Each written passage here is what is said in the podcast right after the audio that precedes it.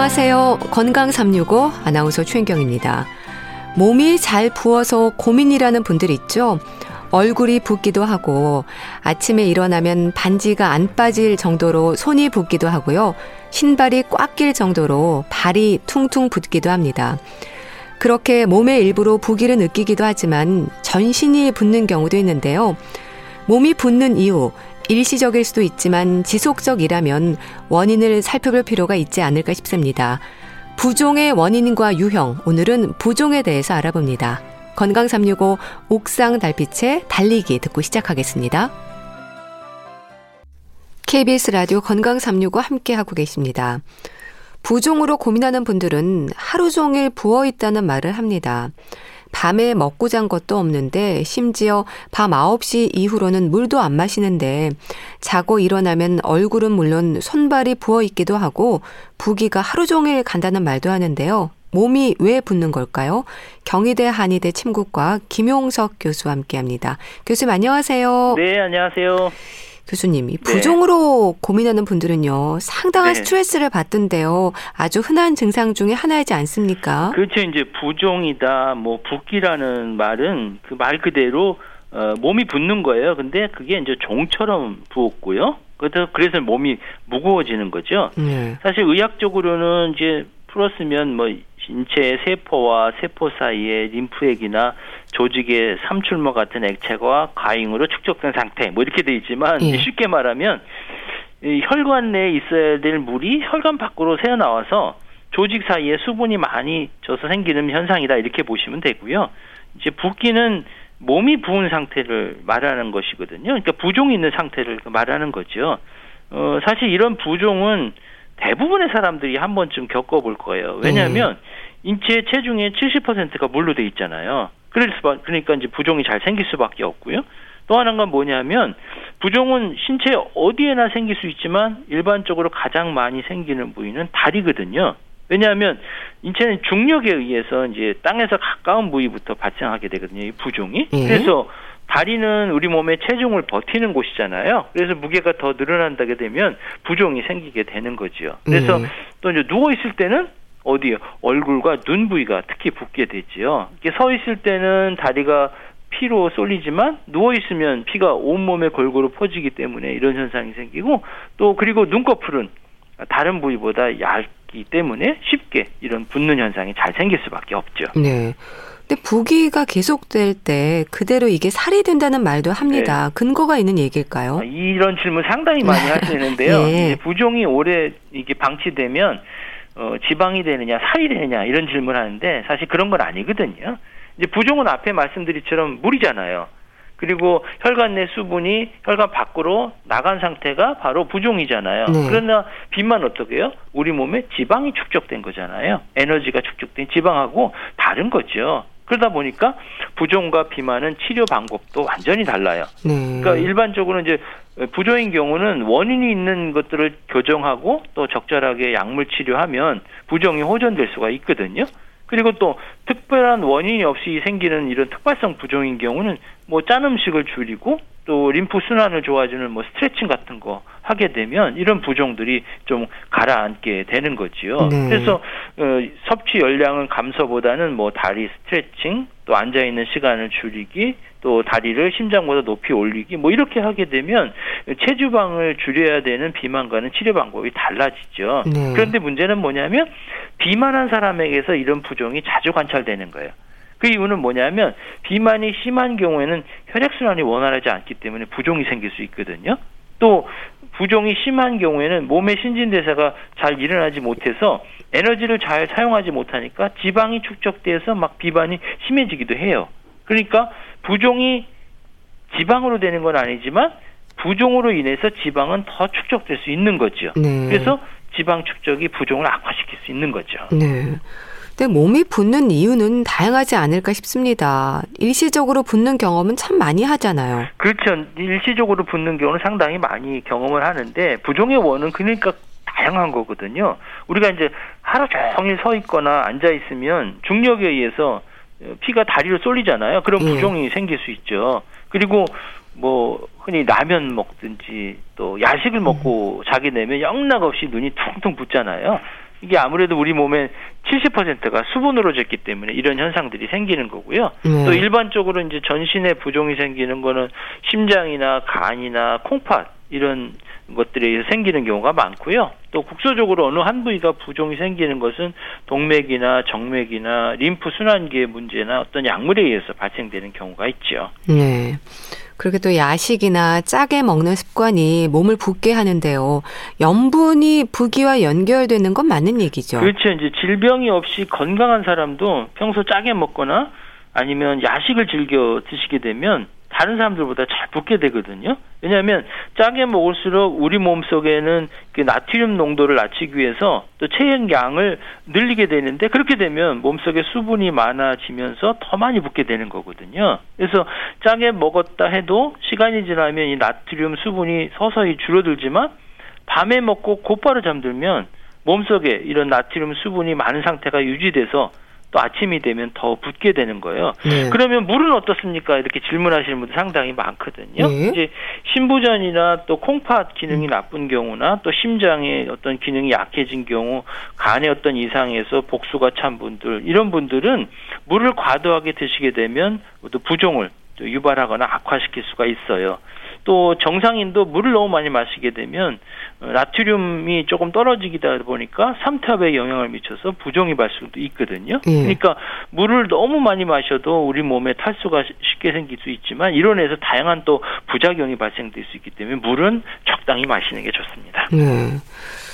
그런데 교수님, 부종이라고 하면 콩팥 기능에 문제가 있거나 혈액순환이 안 된다는 생각을 많이들 하는데요. 이런 경우가 대부분인가요? 그렇죠. 이제 콩팥의 문제로 생각하는 경우가 많거든요. 이제 콩팥은 우리 양쪽 옆구리에 있거든요. 그리고 크기가 이제 자기 주먹만한 크기예요.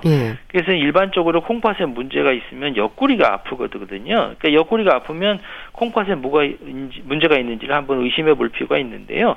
콩팥이 주로 하는 일은 뭐냐면 우리 몸에서 노폐물을 걸러내는 거예요.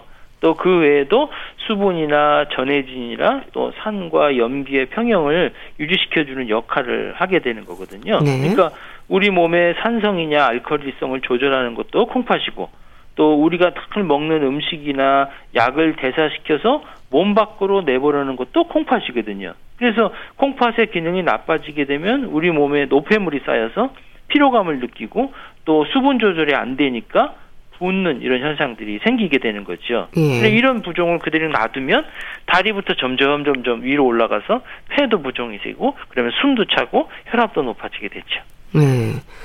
근데 오히려 원인이 있는 부종이면 괜찮은데요. 검사를 해도 이상이 발견되는 건 없음에도 부종이 고민인 분들도 있습니다. 특발성 부종도 많은가요? 이런 경우는 특발성 부종이라고 하는 거죠. 말 그대로 이제 특별한 원인을 밝힐 수 없는 경우에 이제 이런 병명을 붙이게 되는데요. 이런 경우는 전신이 이제 골고루 부으면서 또 아침보다는 오후가 더 심해지고요. 또 심하면 체중이 하루 동안에도 막 1, 2kg 왔다 갔다 하는 이런 형태가 나타나거든요. 그런데 문제는 아무리 검사해도 이상이 없다는 거예요. 그래서 이런 경우는 대개 모세혈관에서 빠져가는 수분의 양이 정상인보다 많거나 또 이제 스트레스, 이런 정신적인 요인에서 의해서 주로 발생하게 되는 거거든요. 그러다 보니까 이런 특발성 부종은 남성보다는 여성에게 많게 되고요. 주로 이제 20대에서 40대 사이 여성들에게 많이 생기죠. 왜냐하면 이제 임신과 출산을 위해서 물을 필요하는 여성 호르몬이 이제 수분을 끌어당기는 작용을 하고, 또 이로 인해서 체내에 수분이 쌓여서 부종이 일어나는 것으로 이렇게 추측해 볼 수가 있고요. 그 여성인 경우는 생리 주기와 연관되어 있기 때문에 일시적으로 부었다 내렸다 하는 이런 증상들이 반복되게 나타나게 되죠. 주로 얼굴이 붓는다는 생각을 합니다. 하지만 손, 발, 팔, 다리, 심지어 배가 붓기도 한다고 하던데 그런가요? 일반적으로 이제 붓는다 하고 이제 부종이 생기면 주로 이제 다리하고 손하고 눈 주위에 생기는 것이 이제 주로 많이 생기거든요. 그러나 이제 폐나 또 배가 붓는 복수 증상도 발생할 수가 있어요. 이런 경우는 대부분 이제 콩팥이나 간이나 또 심장 질환들을 의심해 볼 수가 있거든요. 이제 콩팥 이상으로 생기는 부종은 주로 이제 얼굴에서부터 다리까지 골고루 이렇게 붓게 되지만, 중력 때문에 물이 아래로 내려가면서 주로 발과 발목이 붓게 되고요. 아침이 제일 심하고 오후가 되면 조금 나아지는 현상이 있고요. 네. 또 이제 혈액순환을 역할을 주로 감당하는 심장이 나빠지면 심장에서 바깥으로 나간 피가 다시 심장으로 돌아와야 되잖아요. 이게 돌아오지 않으니까 붓는 현상이에요. 그러다 보면 팔다리 등 심장에서 멀리 있는 부분이 심하게 내고 특히 이제 다리가 심하게 되지요. 오전에 비해서 오후가 더 심한데 왜냐하면 이제 오래 서 있거나 걸어 다니기 때문에 이런 현상이 생기는 거지요. 또 누웠을 때 기침과 숨찬 증상이 있고요. 소변량도 줄어드는 증상도 있다는 건 맞는 얘기인가요? 일반적으로 붓고 일시적으로 붓고 호전되는 경우가 아니라 이제 전신 부종이 원인이 될 수 있는 뭐 심장의 어떤 이상이나 또 심장 질환의 어떤 폐부종을 일으키고 또 호흡곤란이나 가슴의 통증이 이렇게 나타날 수가 있거든요. 이런 경우는 주로 이제 다리가 붓게 돼요. 네. 또 심장의 기능이 떨어지면 혈액 공급이 잘 안 되기 때문에 몸에 수분이 정체돼서 발과 발목이 붓게 되고 또 몸 밖으로 나가야 될 수분이 우리 몸에 안에 축적되니까 이제 부종이기 때문에 아무래도 부종이 심하면 소변의 양이나 횟수가 줄어들 수밖에 없죠. 네. 부종을 느낀다는 건 단순히 푸석한 느낌인 겁니까? 어떤 증상일 때 부종이 있다, 뭐 심하게 부었다는 말을 하는 걸까요? 부종은 이제 한 부분만 붓는 경우, 전체가 붓는 경우 있다고 말씀드렸잖아요. 네. 이제 전신적인 부종인 경우는 우리가 일상생활 때 생각해 보면 이제 평소에 잘 맞던 반지가 맞지 않다든지 그리고 또 아침에 신발 신기가 힘들어지는 어떤 가벼운 증상에서 시작해서요. 더 심해지면 뭐 얼굴이나 눈 부위가 심하게 붓고 또 피부를 손으로 꼭 눌러보면 그 눌린 자국이 회복이 돼야 되는데 오랫동안 그대로 남아있는 경우가 바로 부종이 심해졌다 이렇게 볼 수가 있고요. 또 부종을 하기 위해서 이제 아침에 일어나서 몸무게 한번 재보고 주무시기 전에 한번 몸무게를 측정해 보면 네. 이때 한 1.5에서 2kg 차이가 난다. 그러면 부종의 어떤 신호가 이렇게 볼 수 있고요. 또 일주일에 별다른 이유 없이 3kg가 늘었다. 그러면 이것도 질병에 의한 부종을 의심해 볼 수가 있고요. 네. 일반적으로 부종을 의심하려면 이제 우리 발목 안쪽에 복숭아뼈 있잖아요. 네. 거기를 이제 손가락 한 4마디 정도 위로 올라간 부위를 20초 정도 꽉 눌러요. 그런 다음에 엄지로 이제 누른 다음에 손을 싹 띄면 얘가 10초 안에 이게 푹 파인 자국이 사라지고 이렇게 올라와야 되거든요. 그런데 그렇지 않고 계속 그대로 있으면 이제 일단 부종을 의심해 봐야 되는 거죠. 네. 자, 그러면 이렇게 부종이 의심될 때 어떤 검사로 진단하게 되나요? 부종의 원인이 다양하다고 말씀드렸잖아요. 콩팥이나 심장이나 간이나 폐나 갑상선 이렇게 있기 때문에 또 뭐 음식 중에 짠 음식을 많이 먹어도 이렇게 올 수 있다고 말씀드렸기 때문에 사실은 진찰이나 검사를 통해서 정확하게 원인을 밝혀야 거기에 맞는 적합한 치료를 하게 되거든요. 그래서 뭐 붓는다고 해서 일시적으로 뭐 이뇨제를 사서 드시는 것은 좋지 않고요.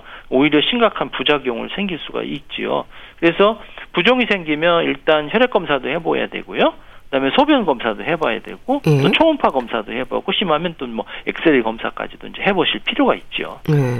그럼 몸 전체가 붓는 전신 부종과 일부만 붓는 국소 부종의 치료가 좀 다릅니까? 질환의 위험이 다를 것 같은데요. 그렇죠. 이제 부종이 신체 특정 부분만 부분적으로 발생했는지 그리고 전신으로 발생했는지의 차이가 있거든요.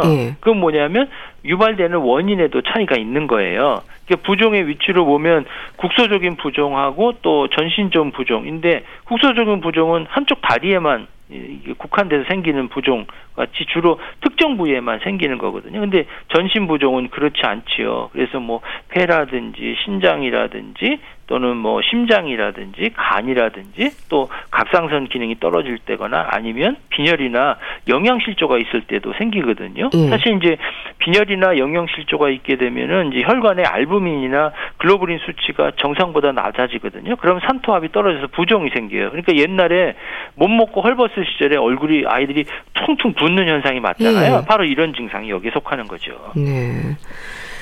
자, 그럼 질환의 위험에 따라 치료가 진행이 되겠지만 일단 부기를 내리기 위한 부종 치료는 어떤 방법이 쓰이나요? 부종 치료는 원인 치료하고 이제 증상 치료 이렇게 두 가지로 나눌 수가 있거든요. 네. 그러니까 원인 치료는 부종이 발생되는 원인을 찾아서 그것들을 교정하는 거죠. 그러니까 부종을 일으키는 원인이 뭐냐에 따라서 치료 방향이 달라질 수밖에 없지요.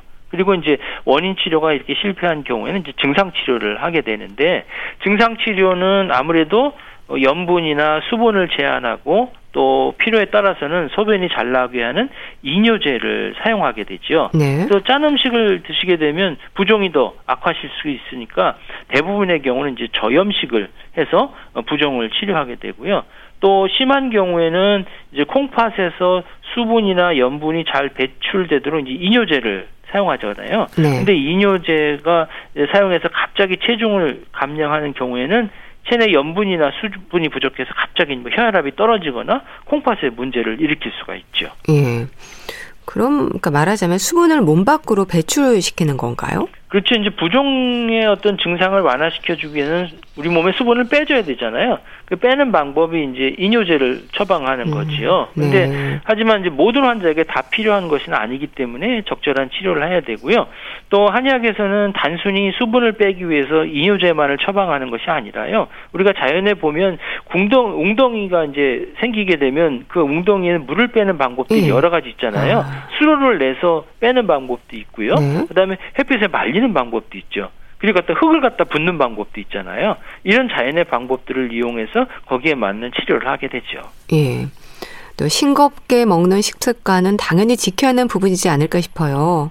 아무래도 염분 섭취가 이제 부종을 악화시키고 그렇기 때문에 싱겁게 드시는 게 가장 기본적인 처치죠.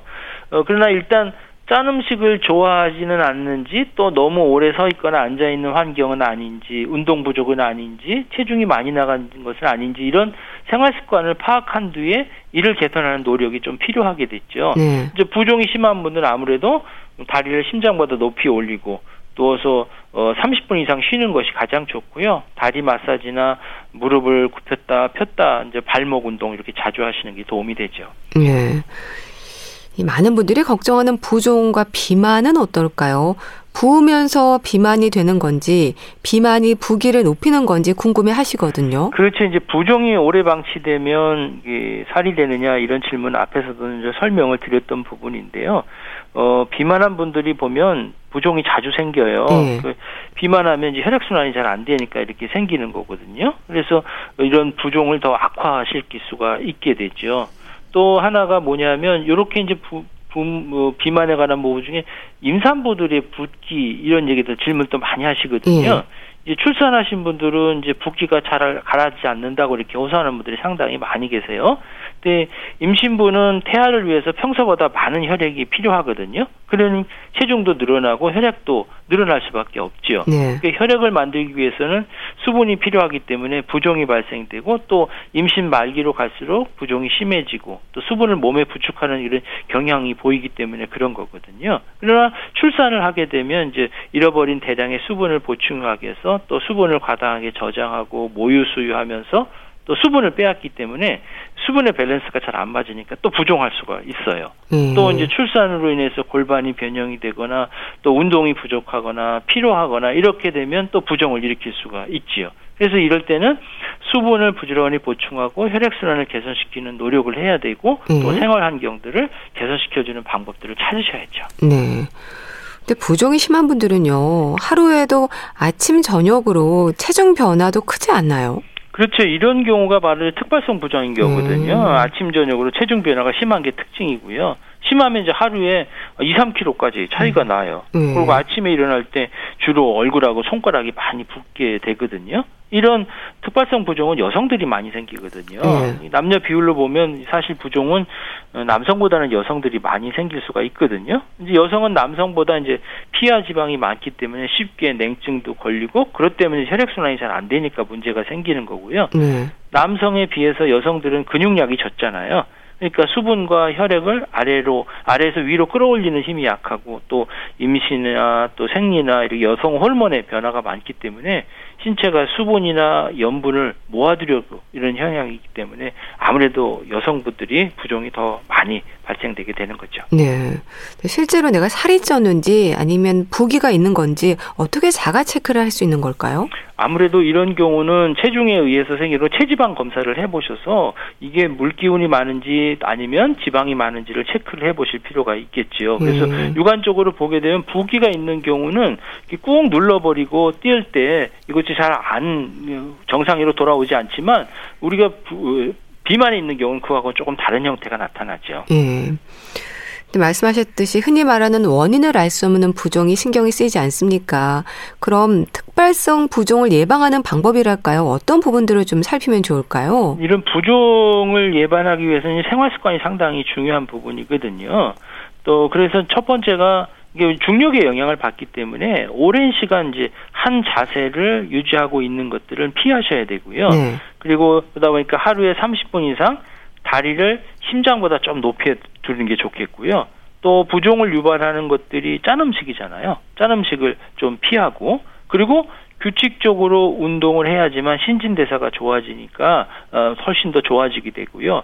간혹 부종이 있게 되면 쉬운 방법으로 이제 이뇨제를 사서 드시는 분이 있는데 이런 경우는 오히려 더 증상을 악화시킬 수 있고 콩팥에도 문질 수 있으니까 이것들은 꼭 주의하셔야 됩니다. 네, 내가 좀 혈액순환이 잘 안 되는 건가라고 생각하는 분들도 있는데 이런 부분도 좀 체크를 해봐야 되는 건가요? 그렇죠. 혈액순환이 잘 안 된다는 얘기는 그만큼 신진대사가 잘 안 된다는 얘기고 그 얘기는 뭐예요? 노폐물이 잘 쌓일 수밖에 없다는 거예요. 그래서 이런 부분들을 개선시켜주기 위해서 운동 같은 것들을 하는 것이 상당히 중요하죠.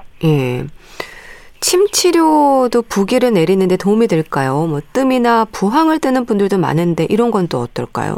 이제 한의학에서는 이제 부종의 원인을 세 가지 장기의 어떤 이상으로 보거든요. 첫 번째가 폐고, 그 다음에 비장이고, 그 다음에 신장이에요. 그러니까 몸에 흡수된 수분을 온몸으로 퍼지게 하는 역할을 이제 비장이 하는 거고요. 기의 순환을 잘 돌게 해서 물기를 터주는 역할을 먼저 폐장이 하는 거고. 또 온몸을 데워서 수분을 증발시키게 하는 역할을 하는 것이 신장이에요. 그러니까 이 기능들이 제대로 돼야지만 수분 대사가 원활해지니까 붓기가 빠지는 게 거거든요. 또 아울러 이제 스트레스 때문에 생기는 경우도 많거든요. 스트레스가 생기게 되면 기 순환이 잘 안 되잖아요. 그럼 울체되면 수분이 볼 수밖에 없어요. 그런데 이런 분들은 이제 여러 가지 붓는 증상 외에도 가슴이 답답하고 불안하고 또 괜히 잘 놀래고 잠 못 자는 현상들이 생기게 되지요. 또 이제 그러다 보니까 한의학에서는 이 부종을 어떻게 치료하냐면 소변과 또는 땀으로써 이 넘쳐나는 물기운들을 빼주는 치료를 해요. 그래서 허리 위로 붙는다면 이제 땀을 통해서 배출시키고요. 허리 아래가 붙는다면 이건 소변으로 물기운을 빼주는 거예요. 그래서 침 치료하고 또 아랫배 쪽에다가 이제 뜸 치료하는 것이 상당히 도움이 되고요. 그 외에도 이제 부항도 도움이 되거든요. 우리가 부항하면 피 뽑는 것만 생각하시는 분들이 상당히 많은데 이제 근육을 따라서 부항을 움직여주는 이런 주간법이라는 게 있거든요. 이걸 하게 되면 림프순환이 좋아지기 때문에 붓기가 훨씬 빠지게 돼요. 그래서 음압을 이용을 해서 기혈순환을 촉진시키고 어혈을 제거하는 것이 바로 부항의 치료의 목표라고 볼 수 있고요. 그 외에도 우리가 많이 이제 일반적으로 볼 수 도움을 줄 수 있는 것은 팥 같은 음식을 드시는 게 좋아요. 이제 콩이나 팥 같은 음식은 이제 이뇨작용이 뛰어나거든요. 그래서 부종에 도움이 되고요. 이런 것들은 섬유질이 풍부해서 대변도 잘 보내기도 하고 또 포만감을 주기 때문에 다이어트에도 상당히 도움을 줄 수 있고요. 또 붓는데 하면 가장 많이 쓰는 게 호박이잖아요. 이게 호박은 항이뇨 호르몬의 분비를 억제해서 이뇨작용을 촉진시키거든요.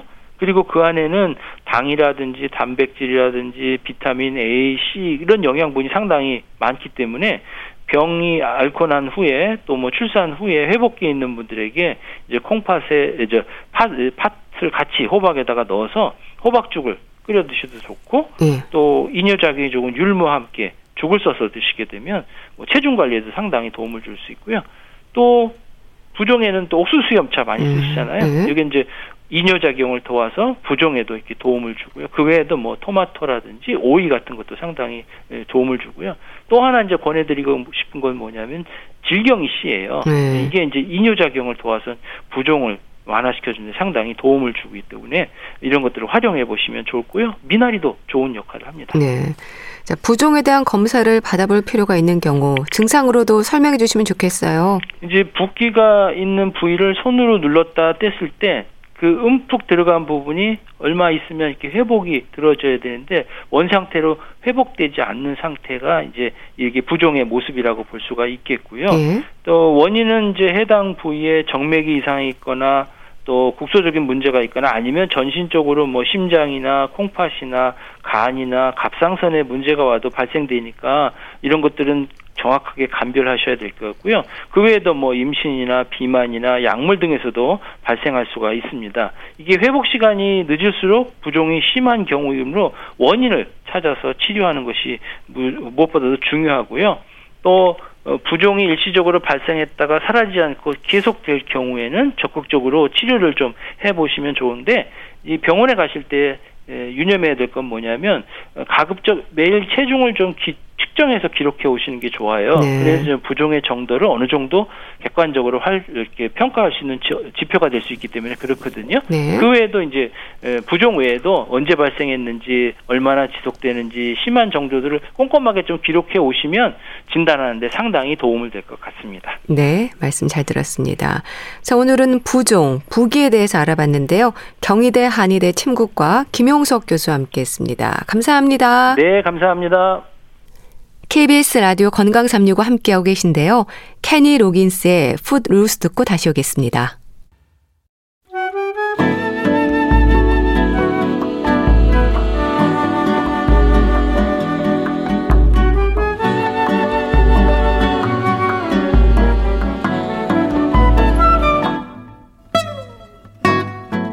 건강한 하루의 시작.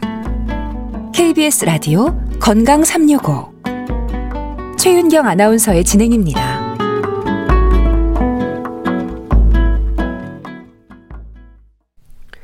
주말의 건강책 정보 북컬럼니스트 홍순철 씨와 함께합니다. 안녕하세요. 네, 안녕하세요.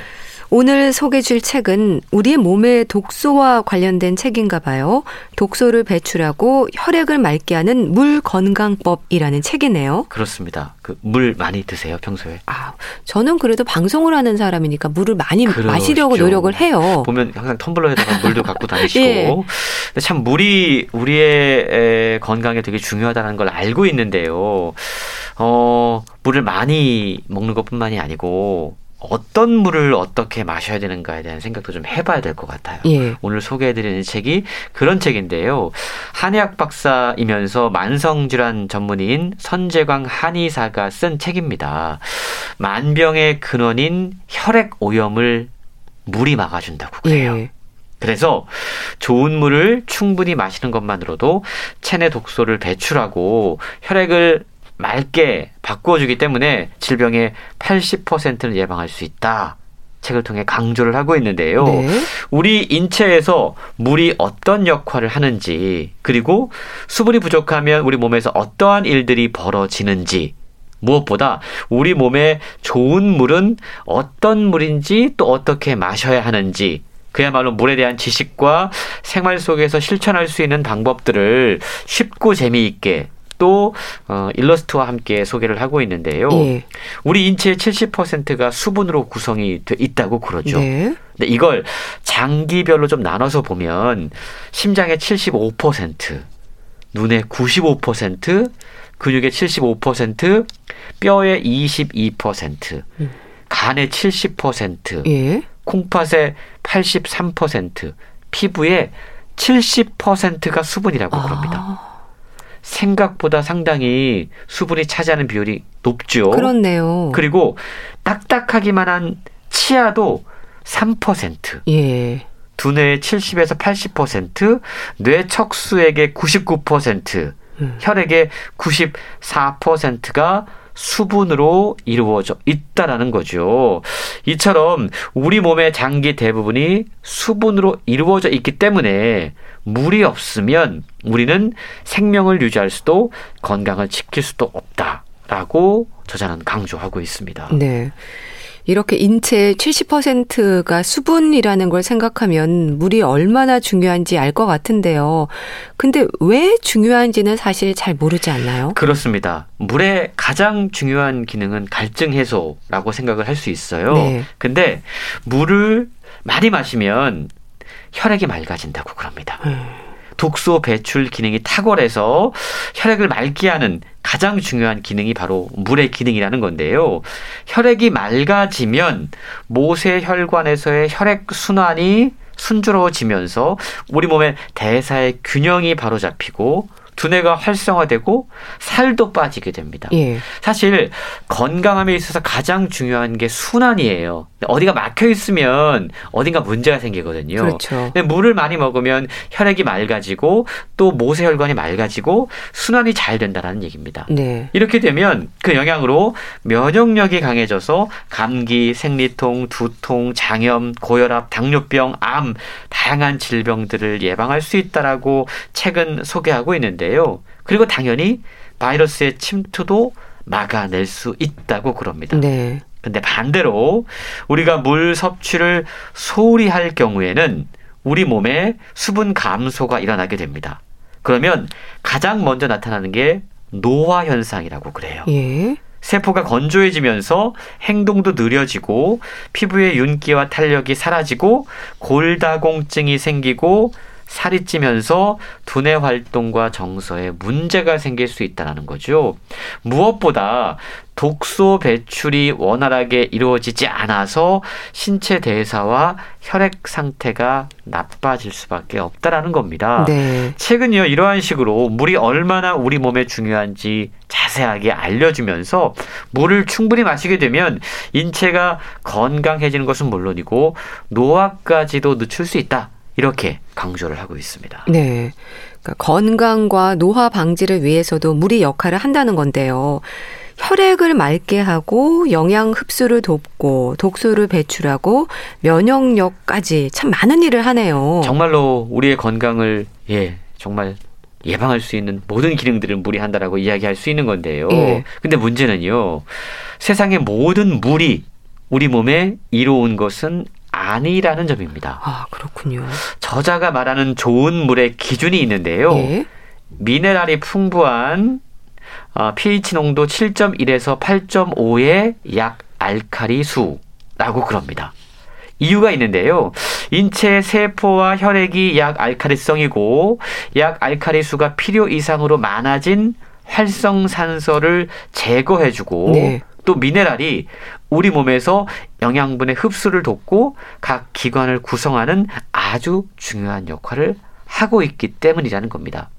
근데 만약에 미네랄이 빠진 산성수를 우리가 마시게 되면 예? 우리 몸은 균형을 잃고 각종 대사 문제를 겪는 것은 물론이고 뇌졸중, 암, 심장병 발병률이 높아지는 겁니다. 그러니까 물을 많이 마시면 무조건 좋은 게 아니라 좋은 물, 저자가 이야기하는 미네랄이 많이 담긴 약 알칼리수를 마셔야지만 좋아질 수 있다라는 거죠. 예. 약 알칼리수를 마셔야 되는 또 다른 중요한 이유가 있는데요. 그것은 바로 우리 몸속에서 필요 이상으로 늘어난 활성산소를 제거해 주기 때문입니다. 네. 활성산소라고 하는 건 적정량일 경우에는 우리 몸에 도움이 됩니다. 면역체계 강화라든가 근육 재생이라든가 세포 신호 전달이라든가 항상성 유지에 꼭 필요한 요소가 바로 활성산소라고 하는 건데 네. 이게 적정량 이상으로 많아지면 문제가 되는 겁니다. 세포를 산성화시킨다고 그래요. 그래서 암, 고혈압, 동맥경화, 아토피 피부염, 뇌졸중, 위염, 천식, 당뇨병, 그야말로 모든 만성 질환을 유발할 수 있다라는 겁니다. 이렇게 양면적인 활성산소, 적절한 균형을 이루어야지만 우리 몸에 이로운 활성산소, 이걸 적절히 유지할 수 있는 방법이 바로 저자가 책에서 강조하는 약 알칼리수를 잘 마시는 것이라고 그럽니다. 네. 요즘 미네랄 영양소에 대한 말을 많이 하잖아요. 그러니까 미네랄을 섭취할 수 있는 가장 좋은 방법이 일단 물인 거죠? 그렇습니다. 요즘 중요하게 비타민 그리고 미네랄 또 섭취 잘해야 된다 이런 얘기들을 많이 하는데요. 예. 미네랄이 우리 몸속의 비중이 체중의 4에서 5%에 불과하다고 그래요. 근데 미네랄이 신진대사를 조율하는 가장 중요한 영양소 가운데 하나라고 그럽니다. 네. 이 미네랄이 우리 몸에서 부족하게 되면 인체 심혈관, 호흡기, 피부, 눈 등의 장기에 질병이 생기는 것은 물론이고 암과 노화가 촉진될 수 있다고 그럽니다.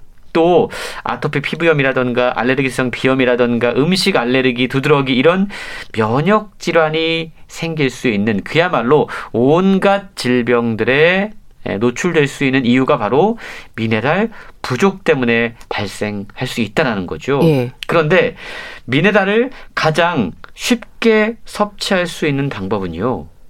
미네랄 워터를 마시는 거예요. 예. 그러니까 미네랄이 듬뿍 들어있는 물을 마시는 겁니다. 예. 미네랄이 들어있는 물을 마시게 되면 이 체내에서 물이 수소와 산소로 분해되고 영양분을 빠르게 세포 속으로 옮겨준다고 그럽니다. 그 사이에 이 미네랄이 우리의 인체에 자연스럽게 흡수되면서 다른 영양소들의 흡수를 돕는 기능을 한다는 거죠. 그리고 이 미네랄은요, 인체 해독 과정에도 관여를 해서 세포가 활동할 때 생길 수 있는 암모니아라든가 탄산가스 이러한 독소들을 배출시키는 탁월한 기능을 또 갖고 있다고 그럽니다. 네. 사실 물 마시는 일에 소극적인 분들도 많은데요. 우리 몸에 물이 부족하면 나타나는 현상들이 있지 않나요? 예, 앞서 몇 가지 말씀을 드렸는데요. 이 책은 우리 몸의 수분 부족 신호를 절대로 무시하면 안 된다라고 이야기를 해요. 수분이 부족할 때 나타나는 신호들이 있거든요. 네. 근데 그럴 때 즉시 수분을 채워준다라는 거죠. 그렇지 않으면 일단 빨리 늙고 질병까지 생긴다라고 경고를 하고 있는데 네. 우리 몸은 사실 지속적으로 물을 원하고 있습니다. 네. 앞서 설명드린 것처럼 우리 몸의 대부분이 수분으로 이루어져 있기 때문에 이 장기들이 각각 제대로 기능하기 위해서는 매일 배출되는 수분의 양만큼 지속적으로 물을 섭취를 해 주어야만 된다라는 거죠. 예. 그래야지만 체내 수분이 균형을 유지할 수 있다라는 건데요. 우리 몸이 생각보다 물을 많이 씁니다. 인체가 쓰는 수분의 양을 보면 숨을 내쉴 때는 폐를 통해서 수분이 사용되고요. 예. 발안, 장 운동에도 수분이 필요합니다. 네. 배변 시에도 호흡을 할 때도 그리고 땀으로도 수분은 계속해서 쓰이고 증발하게 돼요. 책에 소개가 되고 있는데 대소변으로 배출되는 물의 양이 1.6리터, 호흡으로 0.2리터, 예. 땀으로 약 0.7리터가 하루에 배출된다고 그럽니다. 네. 그래서요, 우리 몸에 수분이 조금만 부족해도 금세 목이 마르게 되고 또 심하면 탈수에까지 이럴 수 있다라는 거죠. 우리 몸에서 수분이 부족하면 다행히 우리 몸은 참 똑똑해서 구조 요청 SOS를 보낸다고 그래요. 예. 가장 대표적인 증상이 허열로 인한 건조증이라고 하는 건데 이 한의학에서 허열이라고 하는 건 심부의 온도는 낮은데 피부의 온도가 높은 상태를 말한다고 그래요. 흔히 탈수증이라고 하면서 갈증이 생기고 기력이 떨어지고 혀가 갈라지고 눈에 초점이 흐려지는 증상이 수분 부족 때문에 나타난다라고 소개가 되고 있어요. 네. 그리고 이 단계를 넘어서게 되면 그러니까 물이 부족한데도 갈증을 제때 해소해 주지 않으면 이제 허열에 이어서 어지럼증까지 생기게 됩니다. 수분 부족으로 혈액량이 줄어서 혈압이 떨어지고 그 여파로 두뇌로 가는 혈액량이 현저히 줄어들기 때문에 어지럼증까지 생기는 것이 바로 수분 부족 때문에 나타나는 현상이다라고 이야기할 수 있는 거죠. 네. 참 물이 부족하면 정말 몸에 안 좋은 많은 변화가 오는 거네요. 그렇습니다. 그럼 궁금한 건 물을 어느 정도로 얼마나 자주 마셔야 할까? 이 부분에서도 사실 많은 얘기들이 있지 않나요? 그렇습니다. 사실 물을 충분한 양만큼 마신다는 게 쉬운 일이 아니에요. 예. 보통 우리가 듣기로는 뭐 1.5리터 정도의 하루에 물을 마셔야 된다라고 알고 있는데요.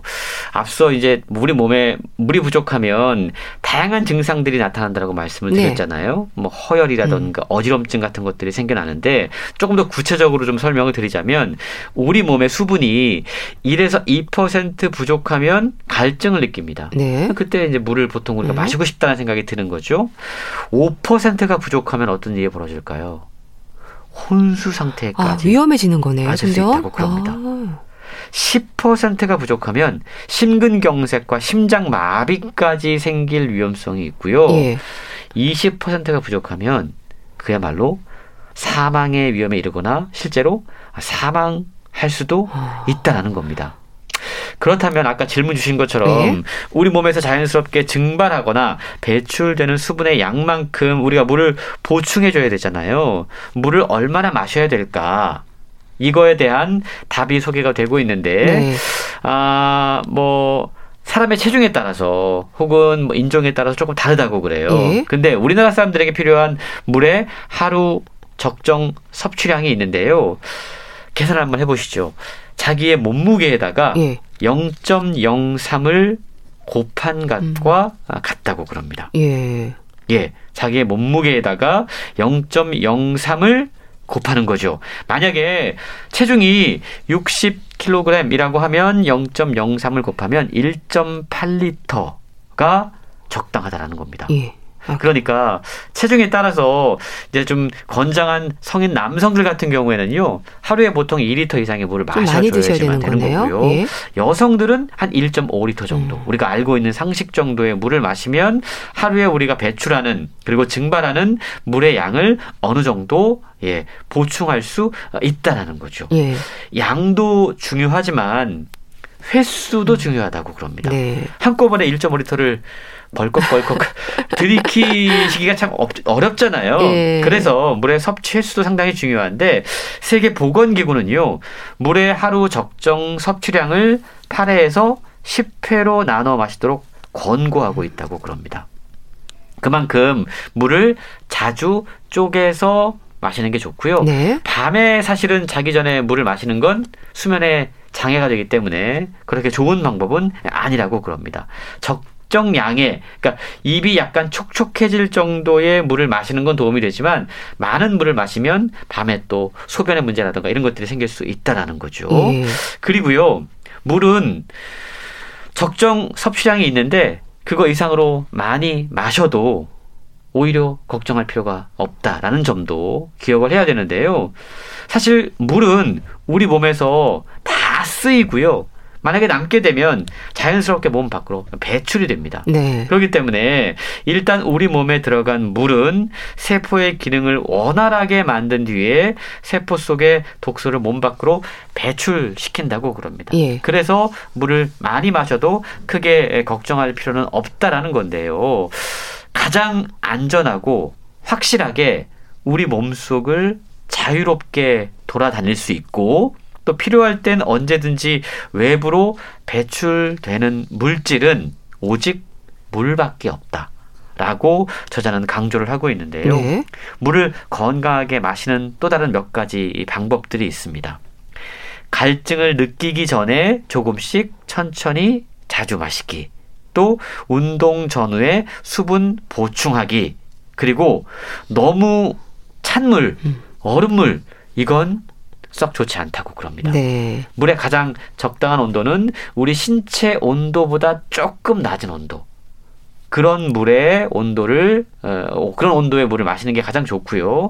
또 내가 이제 어떤 질병을 갖고 있느냐에 따라서 물을 마시는 방법도 조금씩은 달라진다고 그래요. 예. 그래서 의사와 상담을 해서 만약에 내가 어떤 질환을 갖고 있으면 그에 따라서 물을 조금 더 많이 마시고 적게 마시고 그런 조절이 필요하고요. 연령과 계절에 따라서도 물을 섭취하는 양과 횟수가 좀 달라집니다. 예. 그리고 요즘 보면 생수 많이 마시잖아요. 전 사실 이 책을 읽고 미네랄이 많이 들어가 있는 약 알칼리수가 너무 좋다고 그래서 제가 즐겨 마시는 생수를 좀 봤어요. 예. 이게 미네랄이 많이 들어있나? 약 알칼리수인가? 근데 생각보다 약 알칼리수를 찾는 게 쉬운 일이 아니더라고요. 예. 그리고 우리가 흔히 뭐 우리 KBS도 지금 정수기가 있잖아요. 예. 정수기에서 나오는 물은 보면 약 알칼리수가 아니더라고요.